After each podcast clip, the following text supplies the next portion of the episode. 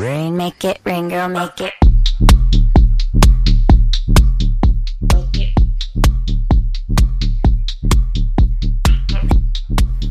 네, 수요일 저녁에는 농구 이야기와 함께합니다. 다양한 농구 이야기를 전하는 주간 농구 시작하겠습니다.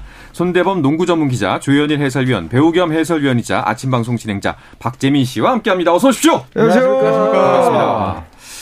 자, 어, 우리 코너가 내부적으로 그 코너 이름을 바꾸자는 논의가 있었습니다. 아 그래요? 주간 농구가 아니라 주간 듀란트로. 아, 예, 네. 일단은 그랬군요. 예, 매주 소식을 충분히. 당위성이 있어 보이네요. 음, 그렇죠. 예. 네. 저희가 뭐첫 소식부터 듀란트 얘기를 하려는 건 아니죠? 그렇죠.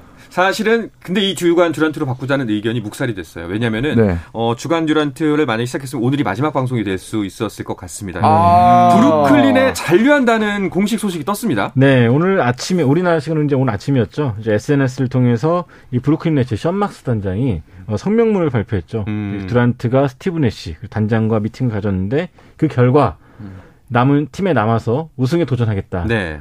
밝히면서 이 케빈 듀란트 드라마는 결방일지 휴방일지 모르는 일단 종영됐습니다. 아, 네. 일단 종영. 어, 정확한 표현인 것 같습니다. 케빈 듀라마. 아, 근데 이게, 어, 사실 우리가 그동안 계속 전하면서 좀 이 갈등을 봉합할 수가 있을까 싶을 정도로 틀어졌었잖아요. 그, 네. 그 사이에 무슨 일이 있었길래 이렇게 결론이 난 걸까요? 뭐 사실 듀란트가 또 현실을 아마 깨우쳤을 거예요. 아. 왜냐하면 네, 케빈 듀란트가 4년을 남겨놓고 트레이드를 요청한 것도 전무한 일이었고, 네. 네, 그렇기 때문에 또 듀란트가 원하는 행선지로 갈 수도 없었고, 음. 또 내가 가고자 하는 팀의 전력을 거의 뭐 절반 정도 덜어내고 와야 되다 보니까 선뜻 나선 팀이 또 없었다고 해요 생각보다. 음. 네, 그러면서 결국 케빈 듀란트가 아 그러면 이대로 한번 최소 1년은 더 해보자라고 네. 마음을 바꿨고 네. 결국에는 뭐 스티브 내시 감독이나 션 막스 단장 어, 둘 다 나가야 한다라고 이야기를 했지만 뭐 결국에는 봉합하기로 결정하고 예, 잔류를 또 예, 최종적으로 결심했습니다. 아니, 그래서 그러니까요. 계약기간은 4년 남았기 때문에 네. 사실 듀란트도 지금은 좀 떼를 쓰기엔 애매한 시기다라는 거를 아마 본인도 깨우치지 않았을까 싶어요. 제가 봤을 때는 어, 실리가 감정을 이긴 경우죠. 음. 네, 둘다 제가 봤을 땐 둘 다 별로 안 보고 싶어요. 그, 어. 네, 서로 보고 싶지도 않고 기분 나쁘고 여전히 그러니까요. 앙금이 남아 있는데 실리를 따져봤을 때 와 진짜 보기 싫은데 일단은 가긴 가야겠다. 음. 네. 아, 그러니까 이 지점이 궁금하단 말이에요. 지금 딱 짚어주신 거대로 네. 사실은 어쨌거나 저쨌거나 뭐 실리였던 무엇이었던지 간에 잔류하기로 남았는데 과연 이것이 이번 시즌에 어떻게 영향을 미칠 것인가? 왜냐하면 감독도 바꿔달라, 구단주도 바꿔달라, 뭐 이게 뭐 뭐 다 뭐 본인이야 선택하라 뭐 이런 식으로 나왔잖아요. 네. 그렇죠. 근데 예. 프로니까 음. 또 이제 코트에 섰을 때는 최선을 다하지 않을까 싶은데 문제는 어, 스티븐 애쉬 감독도 사- 어쨌든 사람이고 네. 리더인데 그럼요. 좀 자신을 대놓고 무시했던 자기가 한참 선배인데 네, 그런 부분을 좀 어떻게 봉합할지 좀 지켜봐야 될 것 같고 생각해 보세요. 과 후배가 네. 에? 지금 뭐, 어, 뭐 열몇 학번 후배가 와가지고 네. 야, 선배님 나가시죠. 음. 선배님 나가고 내가 나가고 둘째 한번 나갑시다 아, 무슨 했다가 뭐 동아리에서. 음. 예, 어. 그러다가 갑자기 아니 뭐 선배 뭐 뭐 그렇게 됐습니다. 예. 네, 올 시즌 잘해 보시죠. 그건 됩니까 그게? 아, 너무 잘하는 게 음. 경험이 있는 것 같아요. 그러니까 예? 우리가 그러니까 학교 생활에 저렇게 맨날 그 같아요. 예. 인디애나 괄시하니까 예, 예. 저희 대기할 때 안 모이다 안 모이다가 딱 괄시. 시작할 때 들어오잖아요. 그러니까. 관시하긴 했죠. 예. 네, 저희가 싫지만 그래도 방송 하나는 충분히 잘 최선을 다하겠다. 프로지 그런 않습니까? 자세를 프로지 네. 않습니까? 대학 생활이 딱 보입니다. 음. 네, 프로처럼 행동해야죠. 근데 듀란트도 이제 아까 뭐 지적해 주신 부분처럼 현실적으로 봤을 때 지금 시점에서는 이런 이야기를 해봤자 아무것도 얻은 게 없을 거다라고 판단했을 것 같은데 그 이 판단 좀 늦은 거 아닙니까? 네. 저는 늦었으면서 음, 또 네. 빠르다고 생각은 하는데. 네. 아, 그래요? 네, 일단 뭐 듀란트 같은 경우에는 지금 이 골든스테이트 워리어스가 또 우승을 차지한 부분이 음. 또 듀란트의 심경에 변화를 줬다. 뭐 이런 또 어떻게 아니, 보면 좀 우승한 게 언젠데? 네, 어처구니 없는 그런 뭐 네. 보도도 있었는데 네. 저는 아예 영향이 없다고 생각하지 않거든요. 음. 네, 듀란트도 나 골수 없이도 우승할 수 있어. 라는 또 그런 목표를 가지고 있기 때문에 아까도 말씀드렸듯이 내가 가고자 하는 팀으로 갈 수 없고 내가 설령 그런 팀이 생기더라도 그 팀의 전력의 절반이 나가야 되기 때문에 음. 현실적으로 아 그래 우리 벤 시몬스랑 뛰어본 적 없지. 아, 어빙도 그러면 무단 이탈하지 않고 멘탈을 잡고 음. 벤 시몬스도 허리를 다 놨고 음. 나도 그러면 마음 잡고 1년 정도 뛰어보다 보면 또 다른 결론이 나오지 않을까. 저는 그런 생각도 충분히 하고 있다고 봐요. 네. 네. 아니 어빙도 남는다는 이야기가 있더라고요. 그렇죠. 일단 구단 구단이 좀 발표를 했어요. 네. 어빙이 확실히 남을 것이고 일단은 이로 인해서 어빙을 둘러쌌던 모든 트레이드 썰도 종료가 됐다. 음. 네, 이제 남은 건 세 선수가 모여서 같이 훈련을 하는 것인데 아마 제 생각에는 이 세 명에게 기자들 대부분의 기자들이 내년에 어떻게 할 거냐라고 먼저 물어보지 않을까. 그렇죠. 예. 네. 근데 이제 브루클린 그럼 이제 브루클린에서의 잡음은 일단은 일단은 종영을 한 거겠네요. 그렇죠. 저는 근데 잘 모르겠어요. 음. 저는 이게 확실히 봉합이 된 걸까? 네. 라고 얘기했을 때 100%는 아니다라고 생각을 해요. 봉합은 안 되겠죠. 네, 일단 네. 브루클린은 굉장히 지금 발빠르게 발표를 했고 이러한 이제 좀 잡음이 안 나가도록 그리고 이제 불필요한 질문을 받는 것에 너무 스트레스를 받으니까 빨리 차단을 하려고 봉합이 됐다라고 얘기를 했지만 선수들의 입에서 나온 얘기가 또 아니잖아요. 음. 그러니까 저 그러다 보니까 저는 와 이거 혹시나 뭐 갑자기 우리가 또 몰랐던 이야기들이 갑자기 나올 수도 음. 있지 않을까라는 생각을 저는 갖고 있어요. 그래서 저는 드라마로 따지면 시즌 1이 끝났고 아. 네, 시즌 2가 곧 나올 것이다. 그렇죠. 시즌 2가 내년이 아닐 수도 음. 있다. 아, 이 시즌 2가 되게 기대하게끔 만들면서 시즌 1이 끝났네요. 네. 시즌 2라고 뭐 바로 다, 네. 다음에 나오라는 법 없지 않습니까? 만약에 네. 케빈 듀란트가 어, 마음을 다잡고 그래 이번에 내가 좀 어, 이것저것 마- 말썽을 많이 일으켰으니 이번에 한번 이번 시 잘해보자. 내가 어빙도 잘 잡고 이번 시 잘해보자라고 그렇죠. 하면은 딱 그렇게 하면서 미팅이 예. 다 끝나면서 일어나는데 갑자기 구단주의 핸드폰이 전화가 띠리 릭 오는 거예요. 다른 구단주가 전화를 딱 하는 거죠. 그러면서 그게 마지막 장면이에요. 무슨 연락일까? 예, 네. 무슨 연락일까 이러면서. 차 자, 빼세요 그러겠죠. 배우긴 배우다. 예. 일단은 듀란트도 남고 어빙도 남기 때문에 그 전력상으로만 본다면 우승 후보로서 손색이 없는 팀입니다 여전히. 뭐 전력만 놓고 보면 예. 이름값만 놓고 보면은 사실은 동부의 최강자라 해도 과언이 아니죠. 그렇죠. 음. 일단 뭐 최고의 수비를 갖고 있는 시몬스의 뭐 득점 기계 드란트, 또 최고의 볼핸들러인 어빙 이 세 선수뿐만 아니라 어, 누누이 말씀드렸지만 어, 브루클린이 여름 농사를 참 잘 지었어요. 음. 그래도 신인들도 그렇고 식스맨들도 그렇고 TJ 영입을 잘했기 때문에. 뺏어가고요. 네 네. 떠난 거겠죠. 네. 음, 저희는 뺏겼습니다. 또 일각에서는 이런 기사도 나왔어요. 케빈 듀란트의 잔류 결정이 티켓 판매에도 벌써부터 영향을 주고 있다. 이런 기사도 있더라고요. 네, 뭐 얼마 전에 NBA 스케줄이 발표됐는데 그로부터 이제 며칠이 지났죠. 자, 하지만 이제 듀란트가 잔류하기로 결정하고 어, 그 이후에 하루 만에 판매된 티켓량이 더 많았다고 해요. 오. 네, 결국에는 직접 경기장을 어, 방문하시는 팬들은 그 팀이 이기는 걸 원한다는 음, 거고. 그렇죠. 듀란트는 여전히 승리를 안겨다 줄 수 있는 그런 믿음을 준다는 것도 깨달을 수가 있죠. 죄송합니다. 이런 것들을 좀 그 선수들이 좀 더 잘 알았으면 좋겠는데 말이죠. 자, 그리고 개막전 일정도 떴는데 그 브루클린의 개막전 상대가 뉴올리언스입니다. 자이언 윌리엄슨이 있는 이런 것도 좀 흥미롭네요. 그 노쇼 더비라고도 하는데 다들 네, 그러니까 자이언 윌리엄슨과 이 브루클린의 벤 시몬스 두 선수 다 각기 다른 사유로 이제 지난 시즌을 통째로 뛰지 않았기 네. 때문에 과연 이두 선수가 개막전에 뛸 것이냐 어, 어, 그것도 엄청난 화제가 되고 있고요. 만약에 시몬스와 윌리엄슨이 둘 다 코트에 선다면은 어, 그 자체만으로도 굉장히 화제가 될 수 있는 경기가 아닌가 싶습니다. 음. 네. 자, 다른 개막전 일정들도 나왔을 텐데요. 어떤 매치업들이 눈길을 모으고 있나요?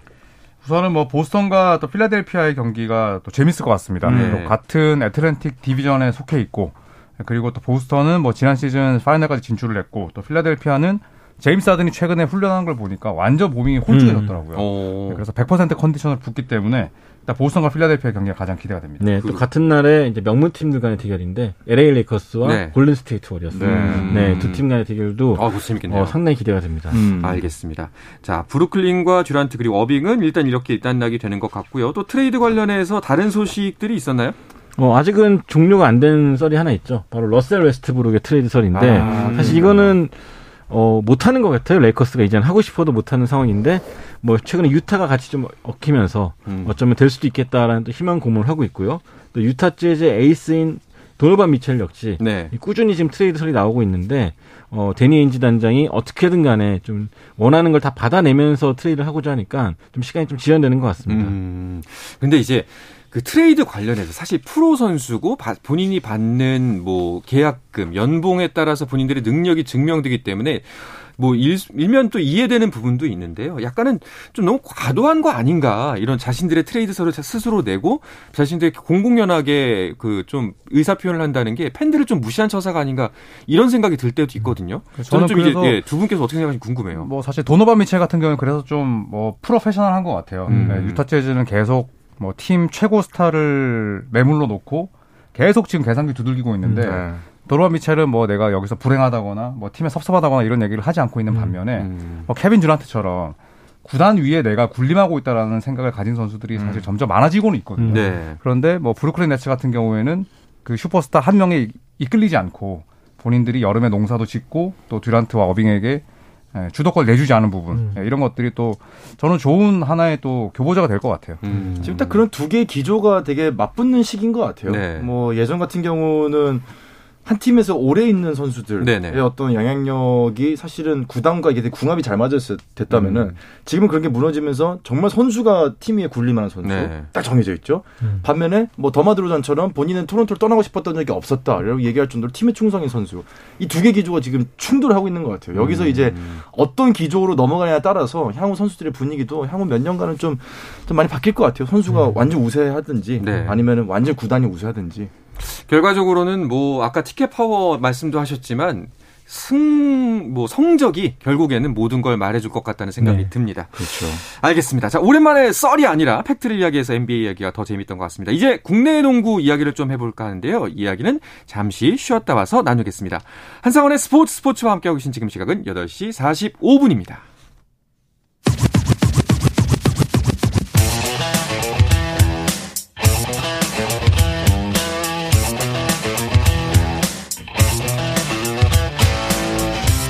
짜릿함이 살아있는 시간 한상원의 스포츠 스포츠 네, 수요일 저녁의 농구 이야기 주간 농구 듣고 계십니다. 손대범 농구 전문 기자, 조현일 해설위원, 그리고 배우 겸 해설위원이자 아침 방송 진행자이자 대학원생인 박재민 씨와 함께하고 있습니다. 어서 오십시오. 안녕하세요. 근데 저 네. 제목 바꾸지 않았어요? 아, 그래요? 주간 듀란트. 아, 아, 종영했습니다. 종영을 했군요. 종영했죠. 아, 네. 일부에서 종영했습니다. 아, 다시 네. 주간 농구로 돌아왔군요. 그렇습니다. 축하드립니다. 네, 감사합니다. 자, 주간 농구의 진행자 한상원입니다. 어, 자, 여자 농구 대표팀 평가전 이야기부터 먼저 해볼게요. 그 손대범 기자가 현장에서 이 경기 해설하셨죠? 네, 음. 지난 금요일, 토요일이었죠. 19일, 20일에 청주체육관에서 이 대한민국 여자 대표팀과 라트비아 국가대표팀이 두 차례 평가전을 가졌습니다. 그래서 첫 경기는 대한민국 대표팀이 56대 55로 승리했고, 음. 어, 두 번째 경기는 연장 접전 끝에 어, 71대 66으로 이겼는데, 아무래도 80년대, 90년대 이후 최초로 이 국내에서 평가전이 열렸기 때문에 이꽤 많은 팬들과 또 농구인들이 모여서 또 대표팀을 응원했고요. 또 그에 걸맞게 우리 팀도 승리를 거두면서 네. 어, 즐거운 주말을 맞았습니다. 음, 경기 내용은 다들 어떻게 보셨나요? 저도 이제 손대범 그 위원회 해설을 이제 들으면서 경기를 음. 관람했었는데 분명히 좀 뭐 2승을 따내긴 했지만 또 경기 장소가 한국이었고 음. 그리고 또 상대 라트비아의 전력이 그렇게 강하지 않았다는 점을 감안했을 때 좀 아쉬운 시선도 분명히 있었을 것 같아요. 네. 어, 물론 뭐 가진 자산으로 또 최대한의 그런 시너지 효과를 내긴 했지만 뭐 전체적으로 일단 화끈한 공격 농구가 나오지 않다 보니까 또 지켜보는 입장에서 좀 아쉬운 부분도 있었고 네. 또 어쩔 수 없이 이 박지수 선수의 공백이 크게 드러나다 보니까 그렇죠. 또 얼마나 준비하는 과정에서 힘들었을까 음. 또 이런 생각도 들었는데 어쨌든 결론은 예, 한국 대표팀 농구를 이렇게 안방에서 평가전이라도 좀 많이 유치를 해서 예, 농구 음. 팬들의 갈증을 좀 풀어줬으면 하는 생각이 들었습니다. 박재민 씨는 이번 경기 뭐 점수를 만약에 준다면 한몇점 정도 주실 수 있을 것 같아요? 저는 사실 이번 경기 못 챙겨봤어요. 어. 네, 좀 스케줄 바꿔가지고 못 챙겨봤는데, 네.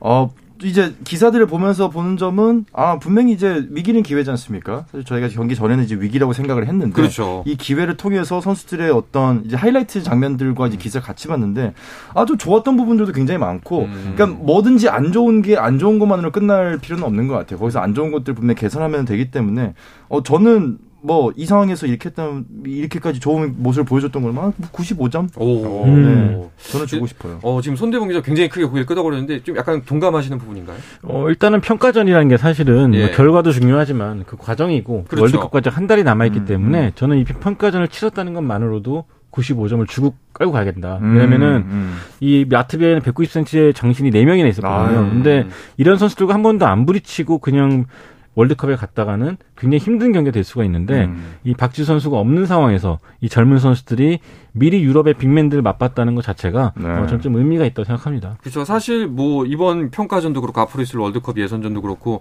좀 전력 이탈이 많이 되고 여러 가지 우여곡절이 많았던 대표팀이잖아요. 음, 음. 그런 과정에서 준비했기 때문에 또 이게 그 나중에 이런 일이 또 생길 수도 있기 때문에 여기에 대한 그럼요. 대비가 또 필요하다고 네. 생각이 되는데 어 이런 과정에서 정성민 감독의 뭐 전술적 상황 혹은 이제 좀 전략적 판단은 또 어땠는지도 좀 궁금한데요. 음, 일단 워낙 그 장신 선수가 없기 때문에 우리 대표팀 입장에서는 뭐, 골 밑에서는 좀 주도 면밀한 그 더블팀을 많이 사용했습니다. 뭐 대- 현재 프로팀에서 많이 사용하는 움직임이 굉장히 많은 더블팀을 사용했었고요. 음. 또 공격적인 면에서는 이 돌파라든지 외곽슛을 좀 적극적으로 살리는 모습을 보였는데 아무래도 약간 이 빅맨들과 계속 몸싸움이 있다 보니까 후반에 지친 기색이 있었거든요. 네. 이제 남은 한 달 동안에 이런 수비 패턴을 좀 더 견고하게 만들고 또 선수들 개개인의 체력을 끌어올리는 것이 중요할 것 같습니다. 알겠습니다. 자, 그렇다면은 평가전 MVP를 선정한다면은 여러분께서는 어느 선수를 뽑겠습니까? 저는 뭐 국가대표 발탁될 때마다 잘했던 네, 최희샘 선수를 좀 꼽고 싶은데 네. 저는 최희샘 선수가 구- 그 국가대표에서 굉장히 할 수 있는 일이 많다고 생각을 하거든요. 허슬도 좋고 무엇보다도 슈팅이 리그보다 더 잘 들어가는 느낌이에요. 음. 네, 그리고 또 지금 박지수 선수 없이 또 국제 무대를 치러야 되는 상황에서 제 spacing 공간을 또 넓혀줄 수 있는 역할을 또 할 수 있고 그리고 꾸준히 또 두 자리 득점을 올 올릴 수 있는 선수고 또 실제로 올렸기 때문에 저는 네, 최이샘 선수를 꼽겠습니다. 음. 알겠습니다. 그 아마도 그 손대범 기자 같은 경우에는 해설을 하면서 봤기 때문에 좀 네. 굉장히 몰입해서 봤을 것 같은데 음. 아쉬웠던 점이 있다면 뭐가 있었나요? 일단 오랜만에 평가전이다 보니까 네. 선수들이 좀 100% 몰입을 못했어요. 네. 어떤 선수는 음. 긴장하고 어떤 선수 는 지나치게 들뜨고 음. 이런 면에서 약간 초반 에 경기력이 좀 안 나왔던 부분이 좀 많이 아쉽고 네. 두 번째는 이 몸 상태가 안 좋은 선수가 워낙 많았습니다. 음. 그렇다 보니까 100% 가동하지 못했던 점. 이 점이 이제 또 12인 엔트리를 꾸리는데 굉장히 악영향을 줬는데 네. 이런 준비 부분이 약간 좀 아쉬웠습니다. 알겠습니다. 말씀하셨던 최종 엔트리가 바- 오늘 발표됐습니다. 소개를 간략하게 해주시죠. 네, 오늘 이제 최종 12인이 발표가 됐는데 아마 대한민국 여자농구 대표팀 역사상 가장 힘들었던 선정이 음, 아닌가 그렇죠. 싶어요. 네. 왜냐면은 너무 좋은 선수가 많아서 누굴 꼽아야지 고민한 게 아니라 다 다치다 보니까 음. 누구를 뽑아야 될지 고민 고민하다가 결국에는 예비 엔트리에 없는 선수조차도 꺼낼 수밖에 없는 음. 그런 상황이 나왔거든요. 어, 결국에는 어, 평가전 엔트리에 포함했던 14명 가운데 유승희 선수와 최이샘 선수, 김민정 선수가 각각 무릎과 발바닥 그리고 허리 부상 때문에 빠지게 됐고요. 빠졌죠. 대신에 신한은행의 김진영 선수가 원래는 예비 엔트리에도 없었지만 어, 최종 12명 안에 들게 됐습니다. 네. 네. 자, 김진영 선수의 합류가 좀 어떻게 보면 새롭다면 새로운 부분이 될 것 같아요. 네, 사실 예비 엔트리에 없는데 김진영 선수가 이제 뽑힌 이유는 이 선수가 진짜 인사이드에서 거의 소위 말해 싸움꾼이거든요. 아, 파이터죠. 네, 네. 정말 파이터고 몸싸움을 이제 아주 즐기는 선수고 음, 네. 야투 성공률이나 또 슈팅이 좀 아쉽긴 하지만 이 박지수 선수가 없는 그래도 이 인사이드를 리바운드 능력으로 충분히 메울 수 있는 선수거든요. 그럼 몸으로 막아줄 수 있는 선수가 한 명 꼭 있어야 돼요. 그리고 야투 효율은 떨어지지만 또 음. 충분히 슈팅을 외곽에서 어느 정도 던질 수 있기 때문에 음. 저는 김진영 선수가 이제 그런 부분에서 뽑히지 않았나라는 생각이 듭니다. 아마도 정선민 감독이 이번 평가전을 치르면서 이 부분이 필요하구나라고 딱 집어서 이제 김진영 선수를 뽑은 것 같아요. 네. 그렇죠. 예. 건강함과 터프함, 간절함 이세 네. 가지를 좀 본 것 같습니다. 알겠습니다. 자, 농구 월드컵 본선까지 남은 기간은 얼마나 되나요? 네, 9월 22일부터 이제 호주 시드니에서 열리게 되는데요. 이제 마지막으로 내일 내일이죠. 25일 오후 3시에 진천 손초에 소, 소집되어서 당금질을 이어갈 계- 계획입니다. 네. 많은 꼬렸습니다. 네. 네. 근데 되게 쑥스러워하시네요. 그러게요. 뭐, 네. 뭐, 뭐 그렇게- 그렇게 일은 뭐 네. 아닌데 농구 자주, 얘기- 자주 그러세요. 네, 농구 얘기만 잘하면 돼요. 뭐 그렇게 네. 쑥- 쑥- 크게 쑥스러워하실 부분은 아닌 것 같습니다. 네. 네. 뭐 처음이신 것처럼 네. 갑자기 쑥스러워하시니까 저, 저희도 놀랐네요. 저희가 쑥스럽네요. 그러니까요. 네. 자, 빨개진 얼굴 빨리 진정시키시고요. 자, 한국은 어 22일부터 호주 시드니에서 열리고 25일부터 진천 선수 20초를 합니다. 네. 그리고 이제 미국과 벨기에, 중국, 푸에르토리코, 보스니아 등과 음. 경기를 치르게 되는데 어, 6일 동안 5경 5경기를 치르게 돼요. 네. 그렇기 때문에 아마 체력적인 부분 단단히 좀 음. 준비를 해야 될 것 같습니다. 네. 미국, 벨기에, 중국, 푸에르토리코 뭐 쉬운 팀이 좀 없어 보입니다. 좀 이게 여정이 쉽지 않아 보이는데요. 그렇죠. 일단 예. 호주 원정이기도 하고 또 손대문 위원의 이야기대로 뭐 피바 대회는 또 짧은 시간 동안 경기를 몰아서 하기 때문에 음. 네, 부상을 입지 않는 게 또 굉장히 중요하고요. 네. 또뭐 미국이나 중국은 항상 국제 무대에서 또 유리한 판정, 네, 우호적인 네. 콜을 또 받는 팀들이에요. 네. 네, 이런 부분에 대해서 뭐 선수들이 모를 리는 없겠지만 또 멘탈이 흔들리지 않도록 또 미리미리 준비하는 것도 중요하겠고요. 그리고 뭐 어떤 성적이 나오든 간에 또 이렇게 호주라는 원정에서 중국, 미국 같은 강팀들과 붙다 보면 또 충분히 예, 국제 경쟁력이나 또 경험을 쌓을 수 있는 그런 계기는 충분히 될 겁니다. 그렇죠. 그냥 이제 뭐 기대하는 거, 지정학적인 거에서 기대하는 거는 뭐 시차도 별로 없고 음. 네, 호주니까 밑으로만 가고 날씨는 이제 반대지만은 9월달 날씨가 이제 겨울이 끝나는 날씨거든요. 음. 호주 입장에서는 그러니까 뭔가 우리 입장에서는 그냥 푸에트리코나 이런 이제 따뜻한 나라에서 오면은 좀 네. 넉하지 않을까. 그래서 좀 이제 그런 걸 좀 기대하면서 나쁘지 않다. 이제 마음만 잘 잡고 가가지고 네, 다 부숴라. 네, 이런 말 좀 하고 싶네요. 알겠습니다. 자, 이번 주말에는 박신자컵도 열리네요. 음. 네, 이제 청주에서 열리게 되는데요. 8월 26일부터 9월 8월 31일까지 어, KB 국민은행 박신자컵 서머리그 열리게 됩니다. 어, 미래의 또 다른 박 어, 박신자를 찾자는 그런 취지에서 마련된 대회인데요. 어, 젊은 유망주들과 함께 어, 대만의 캐세이 라이프, 대학 선발팀 그리고 U18 대표팀이 참가하게 됩니다. 음, 이번 대회 같은 경우에 뭐 감독 challenge, 파울 challenge 제도를 시범 적용한다고 하는데 음. 이게 어떤 건지 좀 자세한 설명 좀 부탁드릴게요. 네, 일단은 시범 적용 대상 경기는 27일에 세 경기를 대상으로 진행이 되고요. 어, 국제농구연맹의 요청으로 어, 도입됩니다. 그리고 경기 도중에 한 번 사용이 가능하고요. 그리고 터치아웃, 그리고 잔여 경기 시간 확인, 그리고 U파울 여부 등의 내용을 확인하기 위해서 어, 경기 도중에 각 팀 감독들이 요청할 수 있는 제도입니다. 이 파울 challenge 같은 경우에는 WKBL만의 로컬 룰이고요. 음. 본인들의 팀에 부과된 반칙에 대한 확인을 원할 때 사용할 수 있고요. 단 감독 challenge와 다르게 4쿼터, 4쿼터부터 1회 사용할 기회가 부여되고 음. 매 연장전 진행 시마다 1회 요청 기회가 주어지긴 합니다만 이전 쿼터를 어, 쓰지 않은 부분에 대해서 이월되진 않습니다. 누적되진 네, 않다고요. 연장도 어. 네. 그러면은 뭐 이제 한번 다시 한번 체크해 볼까요? 뭐 이렇게 요청할 수 있는 권리가 생기는 건가요? 그렇죠. NBA처럼 이제 네. challenge 제도가 도입된 건데 음. 이것이 이제 심판들의 또 승부처에서 나올 수 있는 오심들 음. 이런 부분에서 좀 억울한 상황이 안 만들어질 수 있는 그런 기회가 되지 않을까 싶습니다. 알겠습니다. 자, 이번 박신자 컵을 통해서 좀 오프 시즌의 성과 어떻게 훈련들을 잘 쌓아왔는지를 좀 확인할 수 있는 계기가 될 것 같아요. 네, 그렇죠. 그 동안에 또 주전 자리를 노리는 혹은 또 출전 시간을 노리는 어린 선수들이 굉장히 열심히 많이 해왔기 때문에 네. 어, 그런 노력을 한번 체크할 수 있는 좋은 기회가 되지 않을까 싶습니다. 네. 손대범 위원이랑 제가 중계하거든요. 어. 네, 손대범 위원가 위원이 메인이니까 네. 네, 많은 시청 부탁드립니다. 혹시 뭐 두 분이 번갈아 가시면서 아니면은 뭐 3인 체제로 아, 나눠서 해야죠. 나눠서? 네, 네, 네. 아, 비용 그- 문제가 있으니까. 아, 그러면 예산이라는 건 한정적이에요. 아. 그렇죠. 어, 예. 네. 두 분의 몸값이 그렇게 비싼 줄은 몰랐네요. 네. 비싸지 않음에도 불구하고. 네. 어마무시하죠. 네, 방송국 휘청거립니다. 알겠습니다. 아, 또 다른 혹시 KBL 팀들의 최근 근황 소식 들으신 거 있으면 전해 주시죠. 네, 이제 KBL 팀들은 이제 최근엔 대학 팀들과 연습 경기를 시작했습니다. 그래서 KG 신성공사가 바로 어제 어, 시즌 첫 연습 경기를 치렀고요. 어, 또뭐 한국가스공사라든지 KCC 모든 팀들이 연습 경기에 한창인데요. 음. 그 와중에 이제 KCC 같은 경우는 프로팀인 KT와 연습 경기를 치러가지고 네. 이 전주범 선수를 앞세워서 승리를 거두었습니다. 음, 이번에 또 이제 이번 시즌부터 아시아 쿼터로 그 필리핀 선수들이 입국을 하잖아요. 혹시 이 선수들에 대한 소식은 없었나요? 네, 이제 하나둘씩 입국을 하고 있는데 네. 이게 아무래도 필리핀에서 한국에 오기 위해서는 또 비자 문제가 좀 복잡하다 그래요. 어. 그래서 비자 발급이 좀 느려지기 때문에 어, KGC 같은 경우는 아직까지 입국하지 않은 경우도 있고요. 네. 어, 이미 뭐 벨란겔 같이 가스공사의 벨란겔 같은 경우는 와 이미 있잖아요. 입국해서 예. 잘 네. 적응하고 있다고 합니다. 혹시 뭐 경기는 시범 경기에서 뭐 보여준 모습이나 또 그런 소식들은 없었나요? 아직까지는 사실은 네. 중계된 게 없기 때문에 어, 확인되지는 않고 있지만 네. 소식을 전해 듣기로는 굉장히 잘 녹아들고 있다 오. 네, 그런 말 들었습니다. 네. 기대가 됩니다, 정말로. 네. 한 가지만 첨언하자면 이런 비자 문제는 좀 협회에서 좀 나와서서 좀 앞장서가지고 좀 스무스하게 좀 해결을 해줬으면 좋겠다 이런 생각이 좀 드네요. 네. 그럼요. 알겠습니다. 자, 이야기를 끝으로 이번 주 주간 농구는 마치겠습니다. 손대범 농구 전문 기자, 주현일 해설위원, 그리고 배우 겸 해설위원이자 아침 방송 진행자, 대학원생 박재민 씨와 함께 했습니다. 세 분 오늘도 고맙습니다. 감사합니다. 감사합니다.